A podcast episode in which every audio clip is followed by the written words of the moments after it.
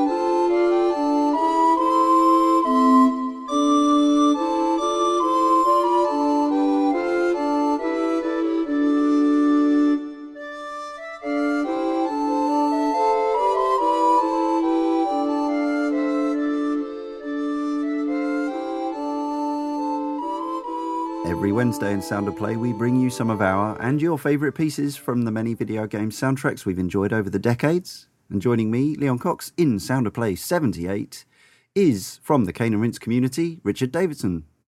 Hello there. Welcome to the show, Richard. Or do you prefer Hi. Rich? Uh, anything really, no preference. Okay.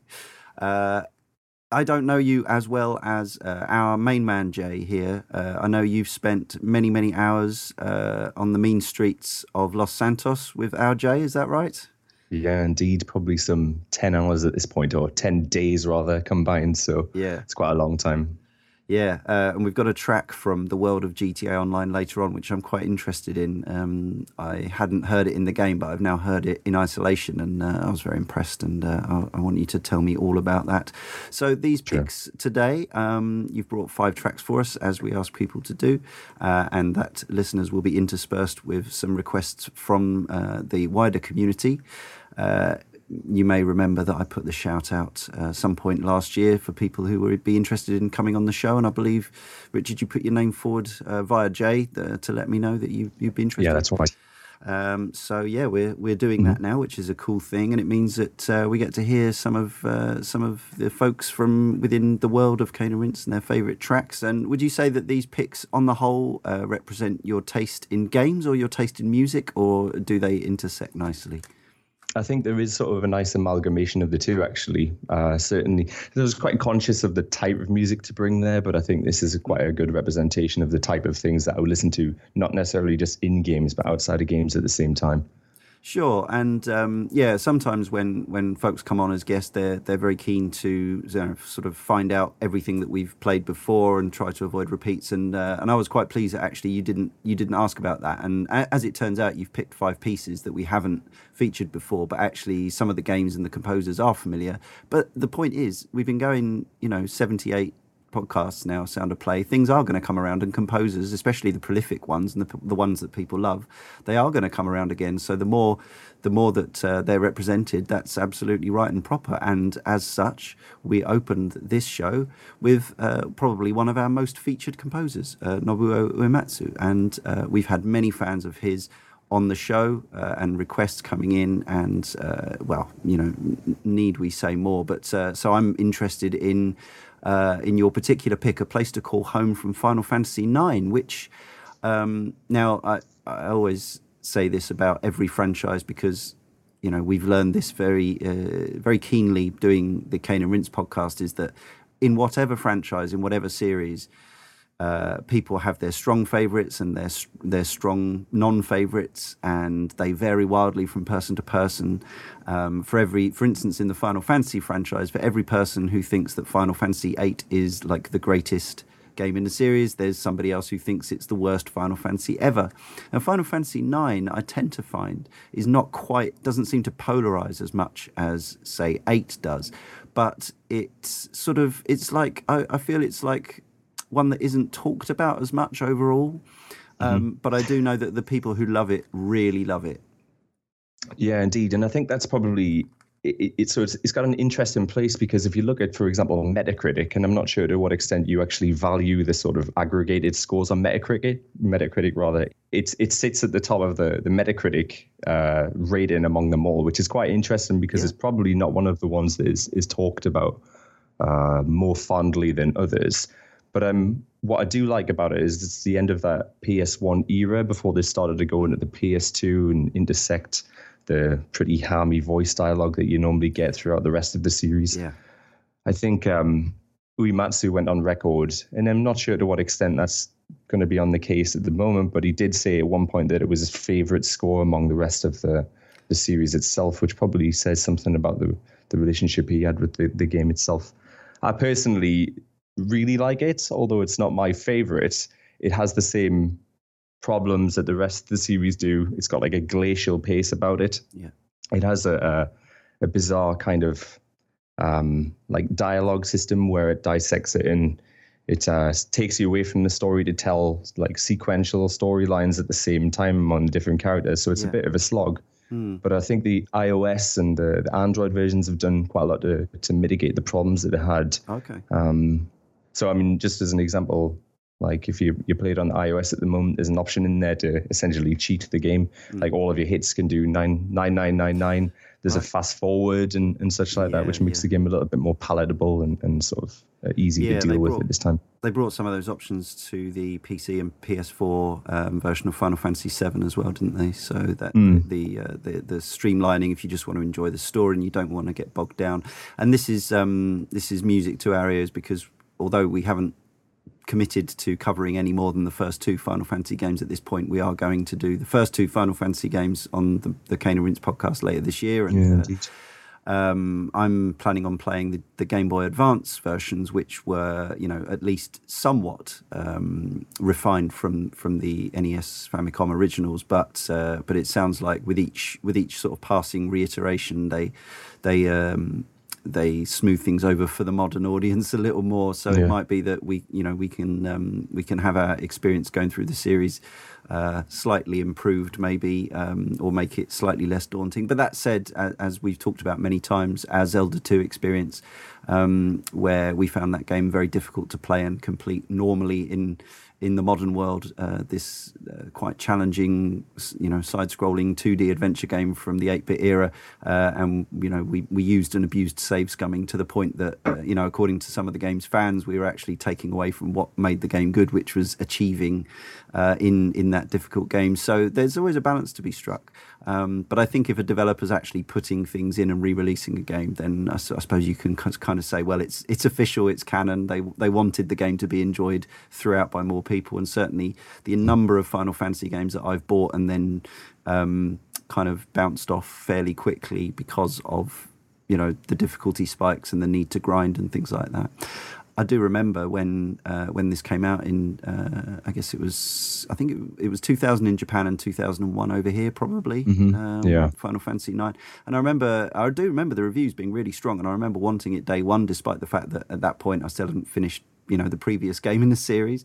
Um, but I remember a lot of people celebrating the fact that after the kind of um, sort of quasi sci-fi of Final Fantasy 8 it was a return to the kind of the fantasy, the the, the medieval style stuff of. Yeah. Uh, of it's something that Square. It's something that Square were actually aware of at the same time because during development it was known as Final Fantasy Gaiden because they mm. obviously saw it as a departure from the sort of more real world in inverted quotations story that they brought forward from Final Fantasy Seven and Final Fantasy Eight.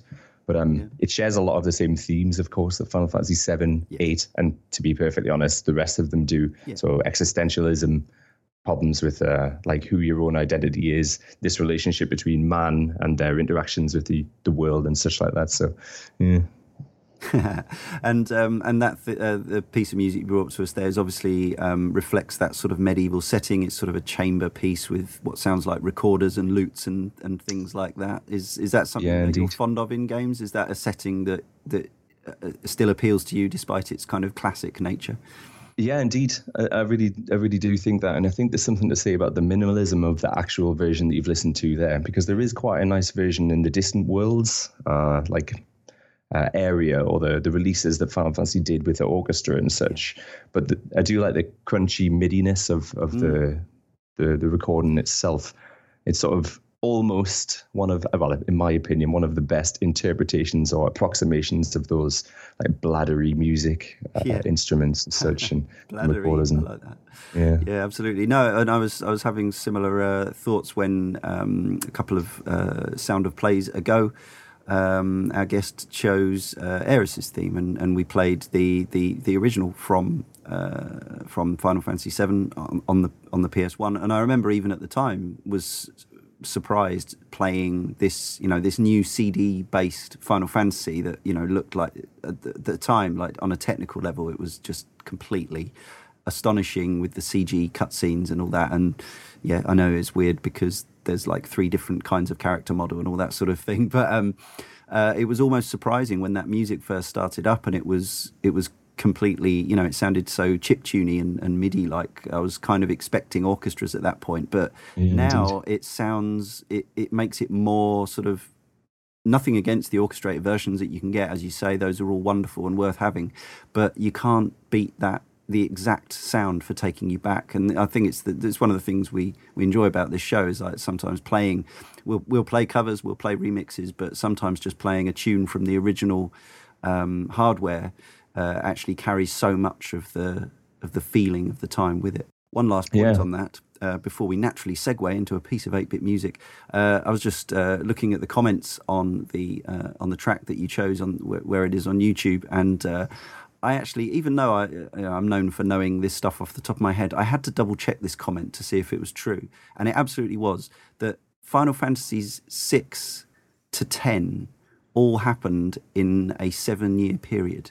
So six, which is obviously a phenomenal 16-bit game, seven, eight, and nine on the PS1, and then ten on the PS2 were all released within the space of about seven years, which is remarkable. And obviously, development times have expanded since then. And the gap between 13 and 15 was considerably longer than that. Um, Yeah. Or may have been six years in itself, near enough. So, yeah, strange times. But yeah, that was extraordinary output at that stage from from Square.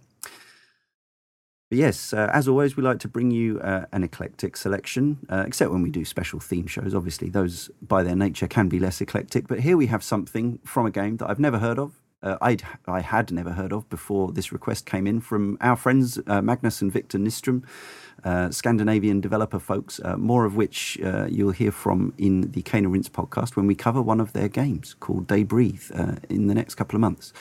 But this request came in and uh, Magnus and Victor say it's from a game called Mr. Gimmick, uh, which is also known as just simply Gimmick in Japan. It's an extremely rare game for the NES and Famicom, of course, developed by Sunsoft. The game stars the toy plushie Yumetaro, who must rescue his owner.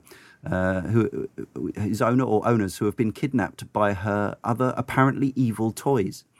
Uh, it was only released in Japan and Scandinavia in a really small batch. And uh, yep, that's absolutely true. Uh, a, uh one specific company in Scandinavia picked up the rights and they just released it across Scandinavia, so it didn't come out on mainland Europe, the continent, or anything like that. So that's uh, that's an odd one in itself.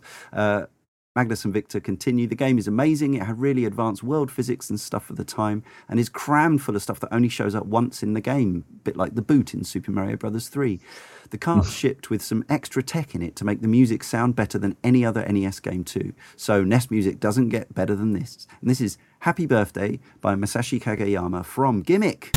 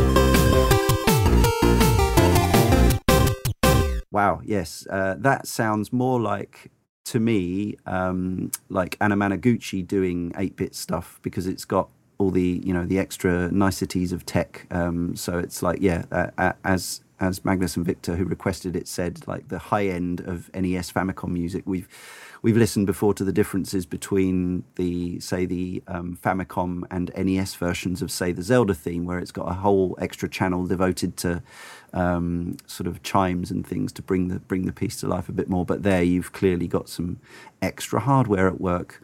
Remarkable indeed. Thank you for that request. We love uh, getting picks that we might not have ever other otherwise heard. So, yeah, more of those, please. Now, uh, we have featured music from uh, this stable before, but we're always happy to do so. And uh, our guest, Richard Davison, here, you've picked um, this is a piece, again, which has the capacity to properly transport me back 15, 16 years to when I first played this game. Um, the, the cliched phrase is achingly nostalgic. Um, yeah. It's one of those where, yeah, it, it, it seems to just evoke the exact situation in which I first uh, was playing through Ico. Uh, is, does it, is that what it does for you as well? That's exactly the case, yeah, yeah. And I, I, don't necessarily associate with the first point that I played it, but the reason that I'm bringing it up is because it puts me in the mind of uh, of when my son was first born. Oh. So to give you some context, um, my partner, uh, my girlfriend, and I play through uh, Ico and Shadow of the Colossus once a year, and it's become something of a tradition. Nice. And this year was the first time that we actually incorporated uh, the Last Guardian into the into the situation as wow. well. Fantastic. And I have this really, uh, yeah, indeed, yeah, yeah, it's worth waiting for. Um, I won't go into it too much.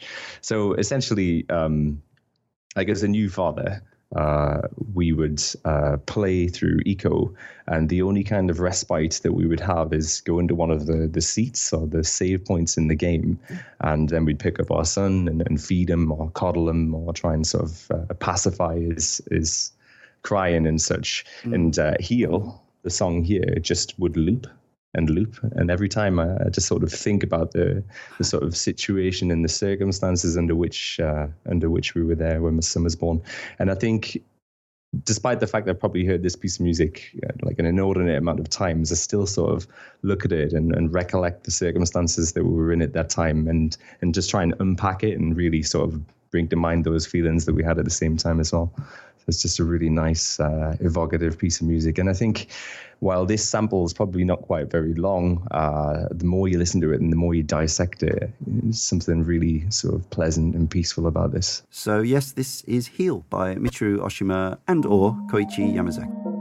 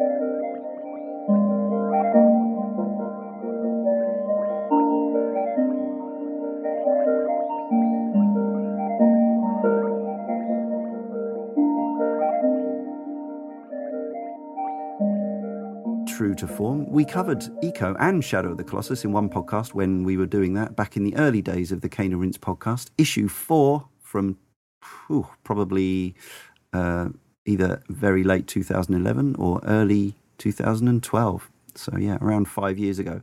And someday, yes, no doubt, we will do the Last Guardian.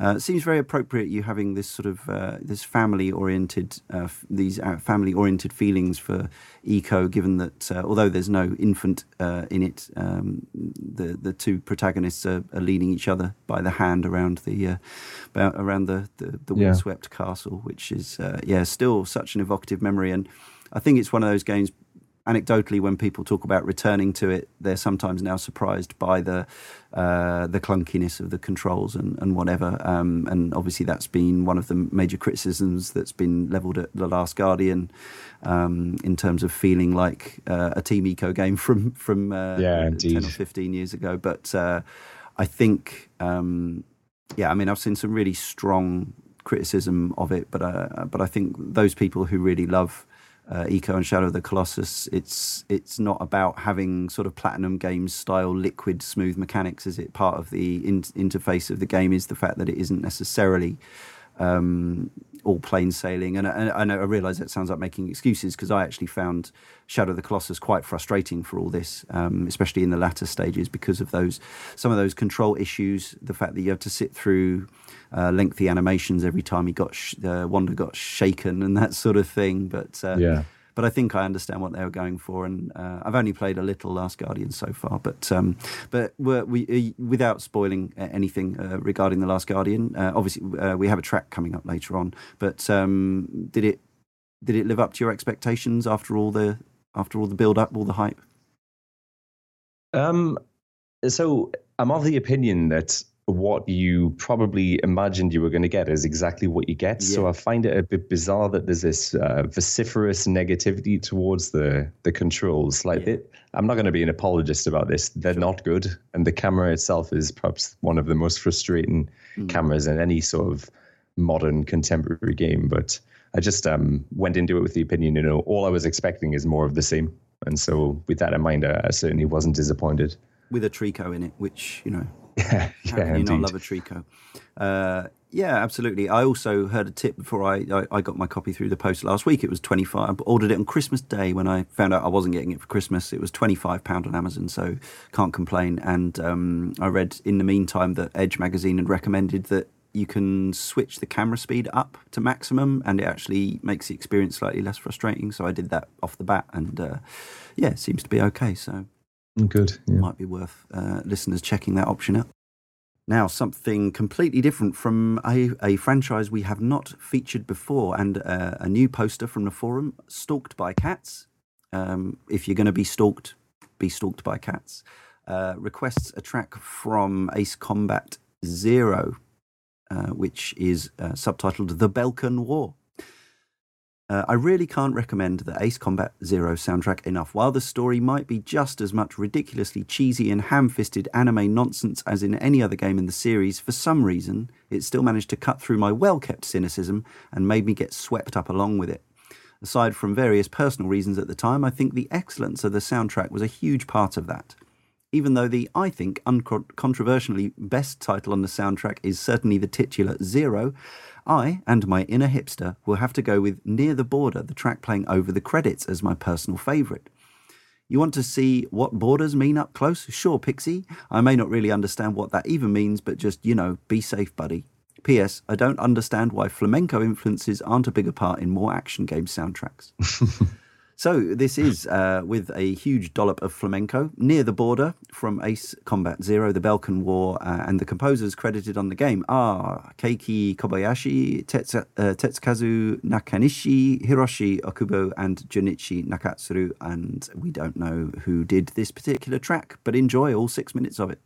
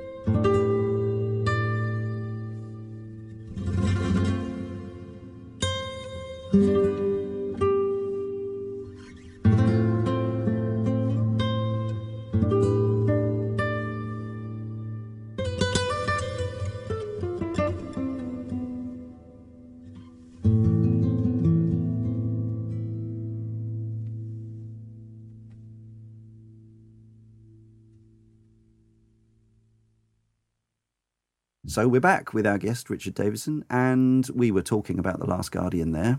Uh, now, our next pick, your next pick, is from the, that very game, and it's called Victorious. Does does this is this a late game piece? Is it from the end, or is it something that happens along the way?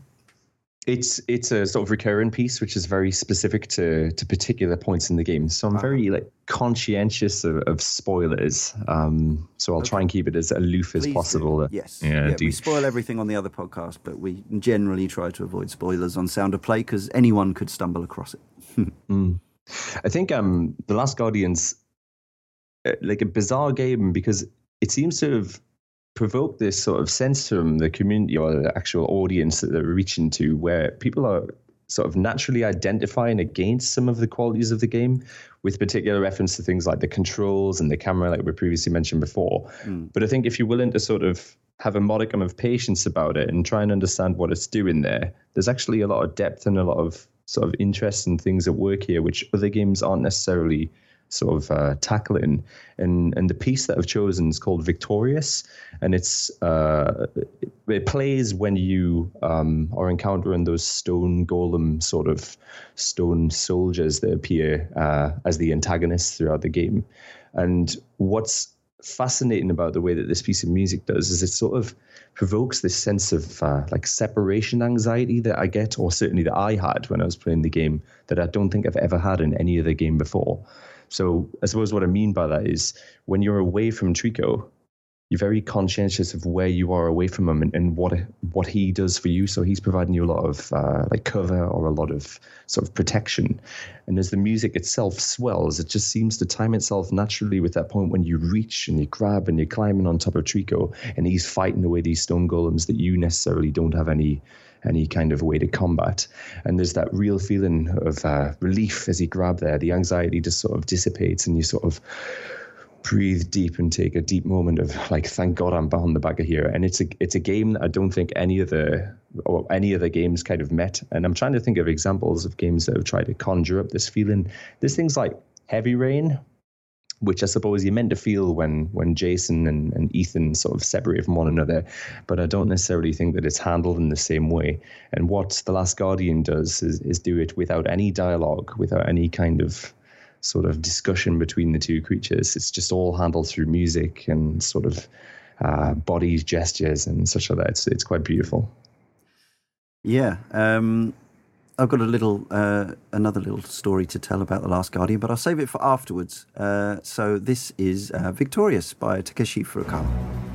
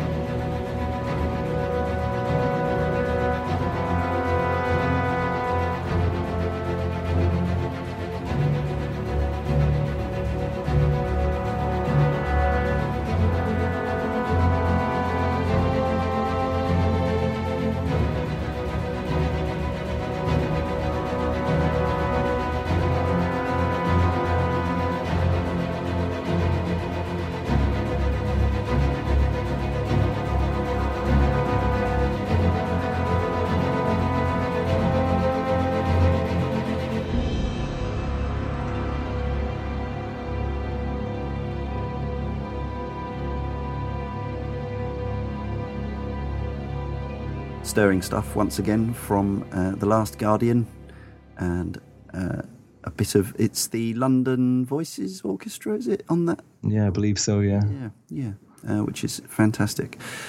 Um, yeah, so uh, before I'd played The Last Guardian, I actually unfollowed somebody because of their response to The Last Guardian. So um, on Twitter, obviously this is, uh, and they don't care that I unfollowed them. I'm not trying to make out like it matters to them that I unfollowed them. It absolutely doesn't. Um, guy, I don't know if you're familiar with Daft Limmy, comedian, uh, Scottish. Yeah, yeah he's, he's yeah, a very indeed. smart, funny guy. Uh, I think he's he does does some really good stuff. Um, but before I'd played The Last Guardian, obviously I'd seen responses from different people, different corners. Some people uh, very much appreciating all the things about the game. That, for instance, you, the stuff you've just told us about, um, and other people uh, saying that the controls and the camera were too much of a barrier, but they understood why other people like it liked it. But uh, but Limmy, aka uh, Brian Limond, I think it is, was just ranting about the fact that the game was broken and that anyone who liked it had low standards, and that was just so much against my philosophy on appreciating things that you like that you know that all is subjective and we each have our own takeaway from things. And sometimes you know one man's meat or one person's meat is another person's poison and all that sort of thing. And actually if you if you value the feelings and elements of the experience that you get from a game and a game does enough in that area to to make it make it emotionally resonate that it can overcome uh, e- even if even if you find a, a, game's controls, you know, really obtuse or difficult in some way, your overall experience can be it can still be a positive one. Even if, and that's not to say that you don't necessarily wish that the mechanical elements couldn't have been stronger. Like uh, a game that I'm thinking of now is Papo and Yo, um, which is a game we covered on the podcast a few years back, and uh, it also involves uh, you controlling a character who's slightly difficult to control, and the physics are a bit wonky, and the camera sometimes a bit irksome and there's a big lumbering character that you have to kind of guide around and encourage around. In some ways, it's not so dissimilar. Um, and that game, I you know, I definitely felt could have been mechanically smoother and stronger and, and more elegant, but uh, but the game made me deeply emotional, and so so that's not it's not about having low standards. It's about one's personal response to something. I, yeah, I couldn't like, agree more. Yeah, yeah. I, I mean, I hope I, I hope that. Um, most of our listeners are on board with this because we, we, we are at pains to point out that you know opinions aren't right or wrong they are opinions and you know there are not you, you can't you can't factually say as an absolute that something is you know is good or bad essentially it's it's it's what what what you bring to it and what you take away from it. So, so accusing people of having low standards because they liked something that you didn't is just. And I know it's social media and it's shorthand. But the guy streamed him playing the whole game, and he obviously hated the experience so much that he felt moved to, you know, he was just saying, it's broken, it's broken. Well, I, I know plenty of people who have completed it, so is it broken? Yeah, quite. Yeah. Anyway, that's a sort of wider philosophical talk, but I just like to uh, uh, expand upon my personal philosophies from time to time. Uh, thank you for indulging me, uh, listeners and guests alike. Uh, now, something more fun than me ranting.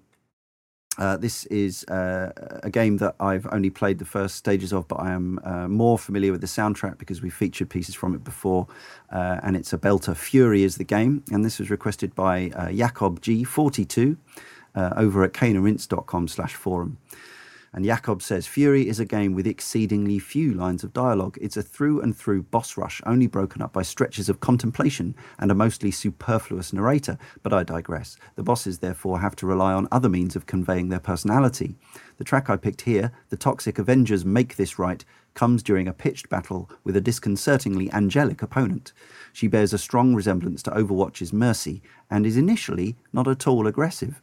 The song plays on this concept with, with distorted and synthesized female vocalizations that, with a little tweaking, could make for a fun and upbeat mix to be played at a rave. Furi won't let you fully indulge, though, even while dodging through her bullet hell like attacks, Make This Right feels intentionally off somehow. It hints that your opponent isn't the typical evil of a video game baddie and makes your eventual victory feel somewhat hollow. That lingering feeling of self doubt persists through much of the rest of the game. So this is from the Game Bakers Furi. Uh, you may have it as part of your PS Plus account. It's called Make This Right.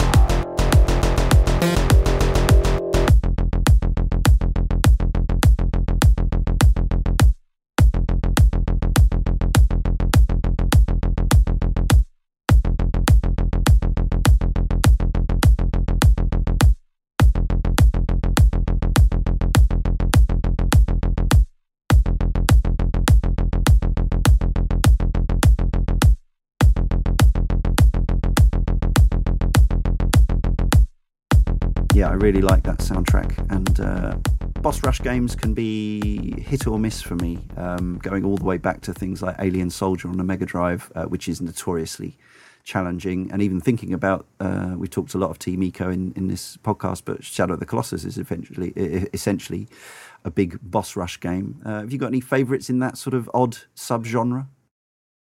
Uh, no, not particularly. No, I know that's not particularly satisfying answer, but Furi is one of those games that I keep meaning to go back to. It's sort of among that uh, PS Plus or the subscription things where you get all these fantastic games that have very little value to you. Yes. So um, it's it, it's something that I keep meaning to go back to, but I can barely find the time or the inclination to do that. You know. Yeah, absolutely. Um, it's one of those games where when we featured tracks on it, I've almost been inspired to play it because of the music, because I really, I really dig the soundtrack, and that can actually be a, like a, a pull to think, well, if I'm going to play something, uh, at least I know I'm going to be enjoying the music, even even if yeah, indeed, click. Yeah. So. Yeah, Furi. If you've got it in your backlog library, listeners, um, check it out. I know some people who are quite into it. If you like the sort of you know action type of stuff, Right, now here it is uh, Grand Theft Auto Online, and specifically the Bikers update, which came at some point during 2016. Um, and what I'm curious about, you've, you've, brought us a track called Idea 5, and I think the tracks are all called, or mostly called Idea 1, Idea 2, that sort yeah. of stuff. They, yeah. Um, yeah. So this is um, Woody Jackson is credited, um, who uh, is a regular for Rockstar, but also James Curd, uh, who I'm less familiar with. Uh, I don't know. I don't know what previous works, but um, I listened to this track earlier, and yeah, it's a belter. It like starts out as a as a kind of um, what do you want? You, you, tell us about it. It's your pick, Richard.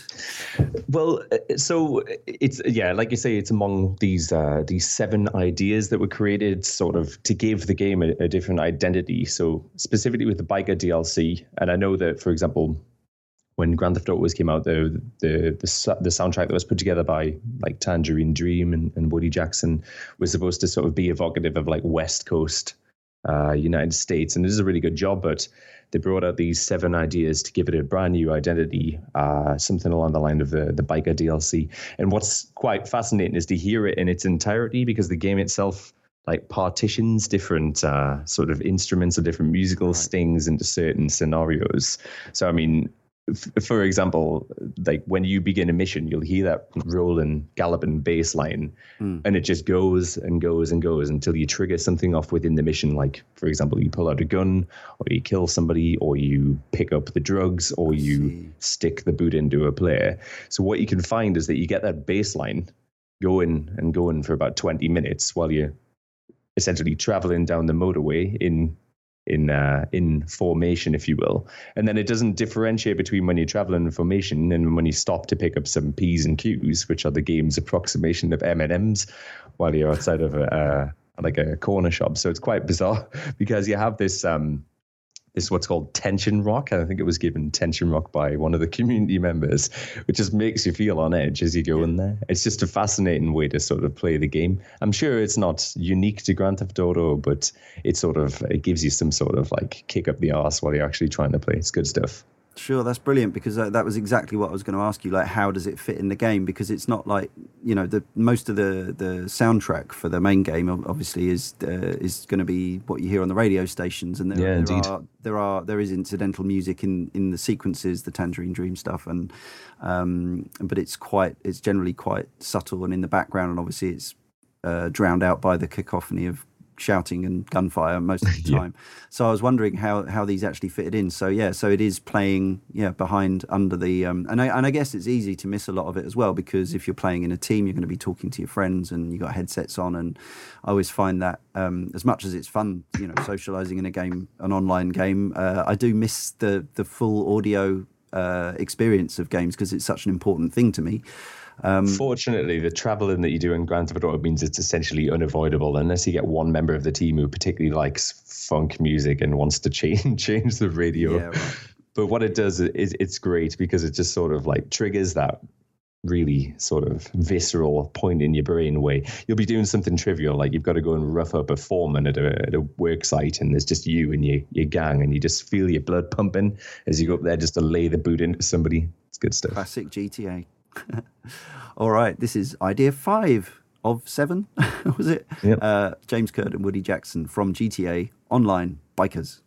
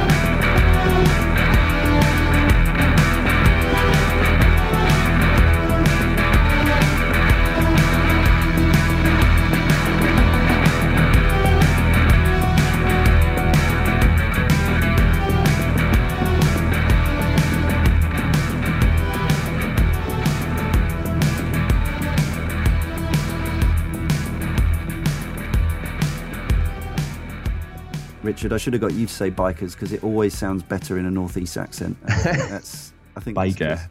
biker because because I'm thinking about Byker Grove now. Um, and uh, yeah, Where, whereabouts in the northeast of England are you from? For our foreign So listeners, I'm I'm in Northumberland, which is the the border county. It's between well, it's not between. It's the final border, uh, sorry, county on between England and Scotland. So I suppose the the nearest settlement would be Newcastle. So yeah, I do have to fess up to that, and I'm waiting for the obligatory Newcastle United Brighton conversation that we're probably likely to have at some point. Uh, well, yeah. I mean, it's still hanging in the balance. So uh, you know, and the most important thing is is uh, is top two. So, but if uh, if we do manage to um, if we do manage to pip the um, the most expensive squad ever assembled uh, in the championship with our with our relatively meager resources, uh, yeah, you, you, can you, you might hear a little bit about that back in, in, in May.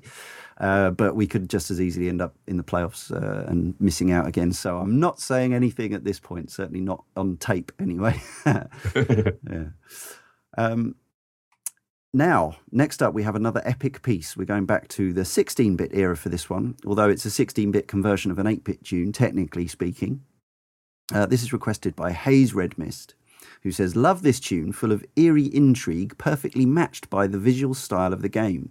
So, what is this? This is the main table theme from uh, a game called Devil Crash MD, which is also known in the West as Dragon's Fury.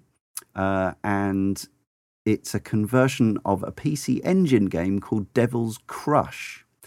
Uh, and it's worth also checking out the original version of this uh, tune, but uh, this specifically is the Mega Drive version. Um, the, the, port was by Technosoft, who people probably know for the Thunder Force games, which also have astonishing um, sort of metal type, uh, pro- progressive metal type 16 bit soundtracks using that, uh, that famous Mega Drive FM chip sound.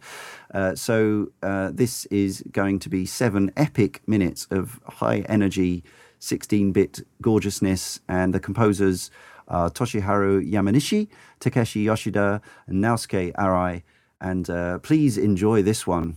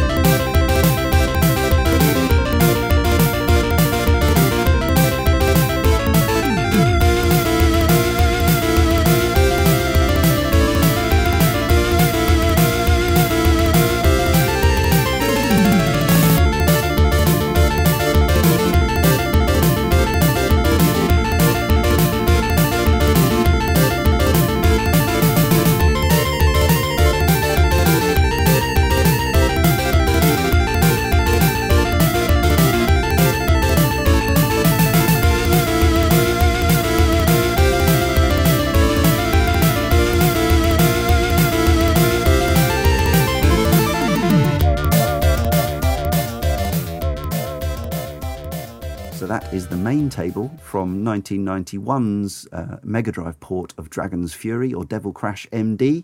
Uh, thoroughly uh, enjoyed that game back in the day. Uh, it's uh, yeah digital pinball in the sense that rather than being a straight port of a pinball table like the what's it called Pinball Classic Arcade the uh, the Williams one is that the Williams Yeah. one yeah um, where they're they're ports of original tables. It's probably closer to uh, the the Zen Studios Pinball FX Zen Pinball stuff, but actually it's even more video gamey in the same way that Sonic Spinball or or um, Pokemon Pinball or one of those are. In that it's got you know it's got features and things that you couldn't do in real life because it actually involves splatting enemies and and things like that, and it's got this whole kind of gnarly uh, aesthetic bit bit um, biomechanical, Giger-esque, a bit of horror, all that sort of thing. Anyway, it was. Um, I imagine it probably looks a bit slow and clunky now, um, and the pinball physics will have been long since surpassed. But uh, but I I found it very uh, addictive back in the day, and uh, it was one of those games that you could because it's pinball, you could rack up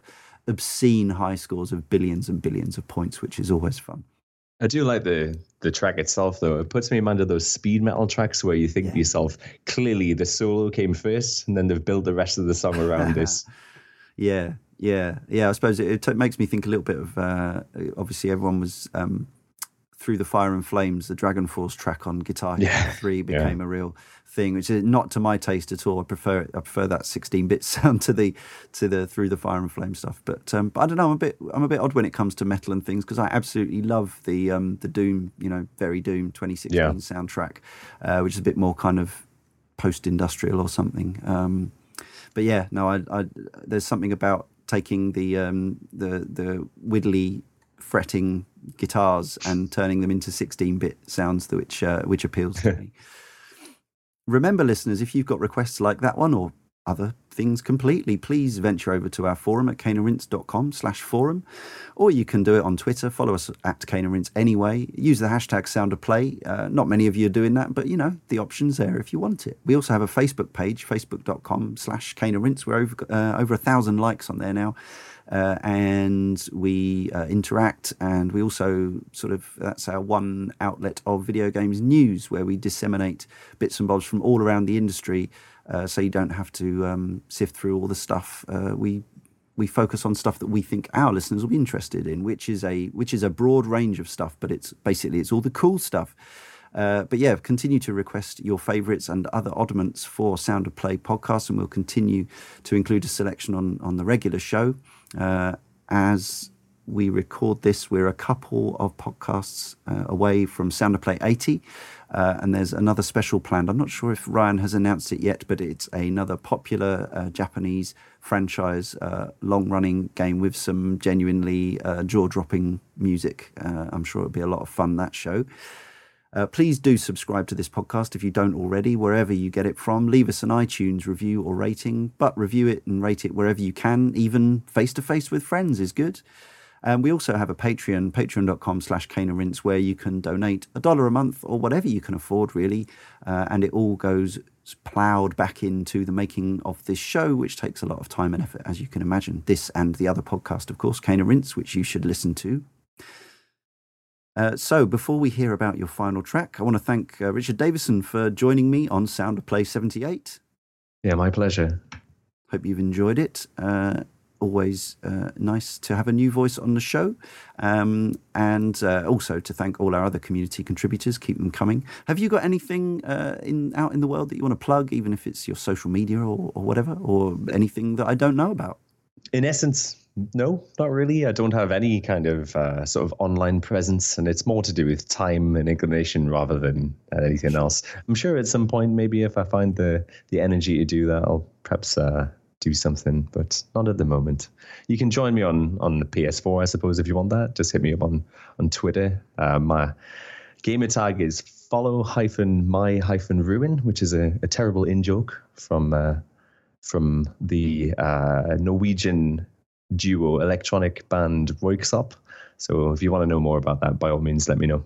I, I did. I did. I, I've I've long long since wondered what it referred to.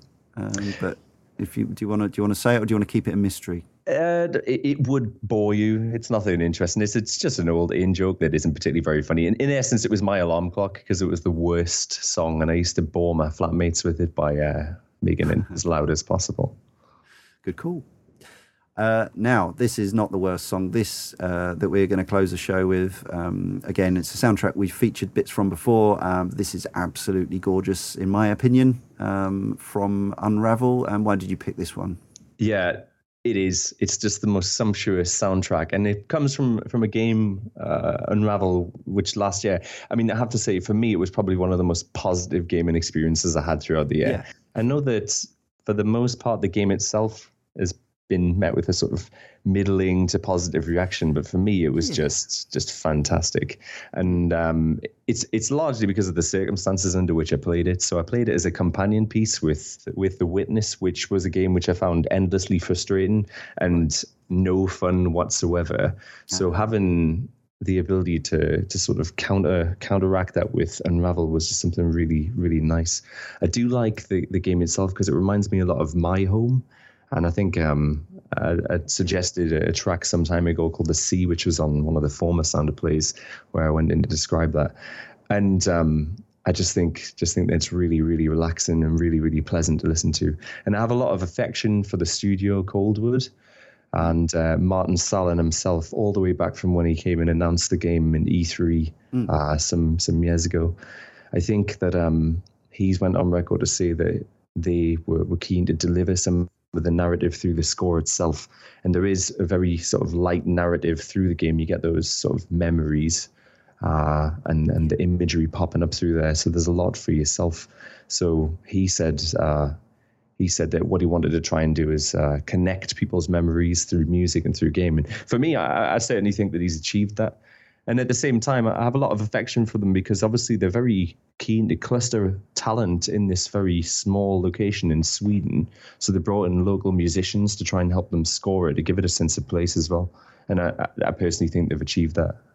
Yeah, completely. Um, yeah, it's uh, I, I, I spoke about Unravel a couple of times in sort of uh, other podcasts, end of year roundups and things because I, I, did play it last year. I played it on EA Access uh, when I got a free month of that with my my new Xbox One, and um, yeah, if I I was critical of the fact that I think that some of the themes of the puzzles became overused. Like that was that was my main criticism. The fact that I felt like I was doing sort of the same thing over and over again as the game went on. But I don't want that to put people off playing the game because it, I absolutely think it's worth experiencing because yeah apart from anything else as well as as well as the puzzles albeit even if it does overuse them like they're clever and fun but the audio visual side of this game is something special. It's really yeah. you know like a proper like the, some of the backgrounds and the, and the areas are you know it is really that near photorealistic sort of thing. Yeah um, uh, it, EA and and mm. Coldwood have, have signed on for a, a, sequel at this point, so I'm hoping they can right some of the wrongs from the original. I mean, that's yeah. probably a strong way of saying it, but um, sure. what they've yeah. what they've done with the original mm. and the sort of uh, what they achieved was something quite special, certainly to me.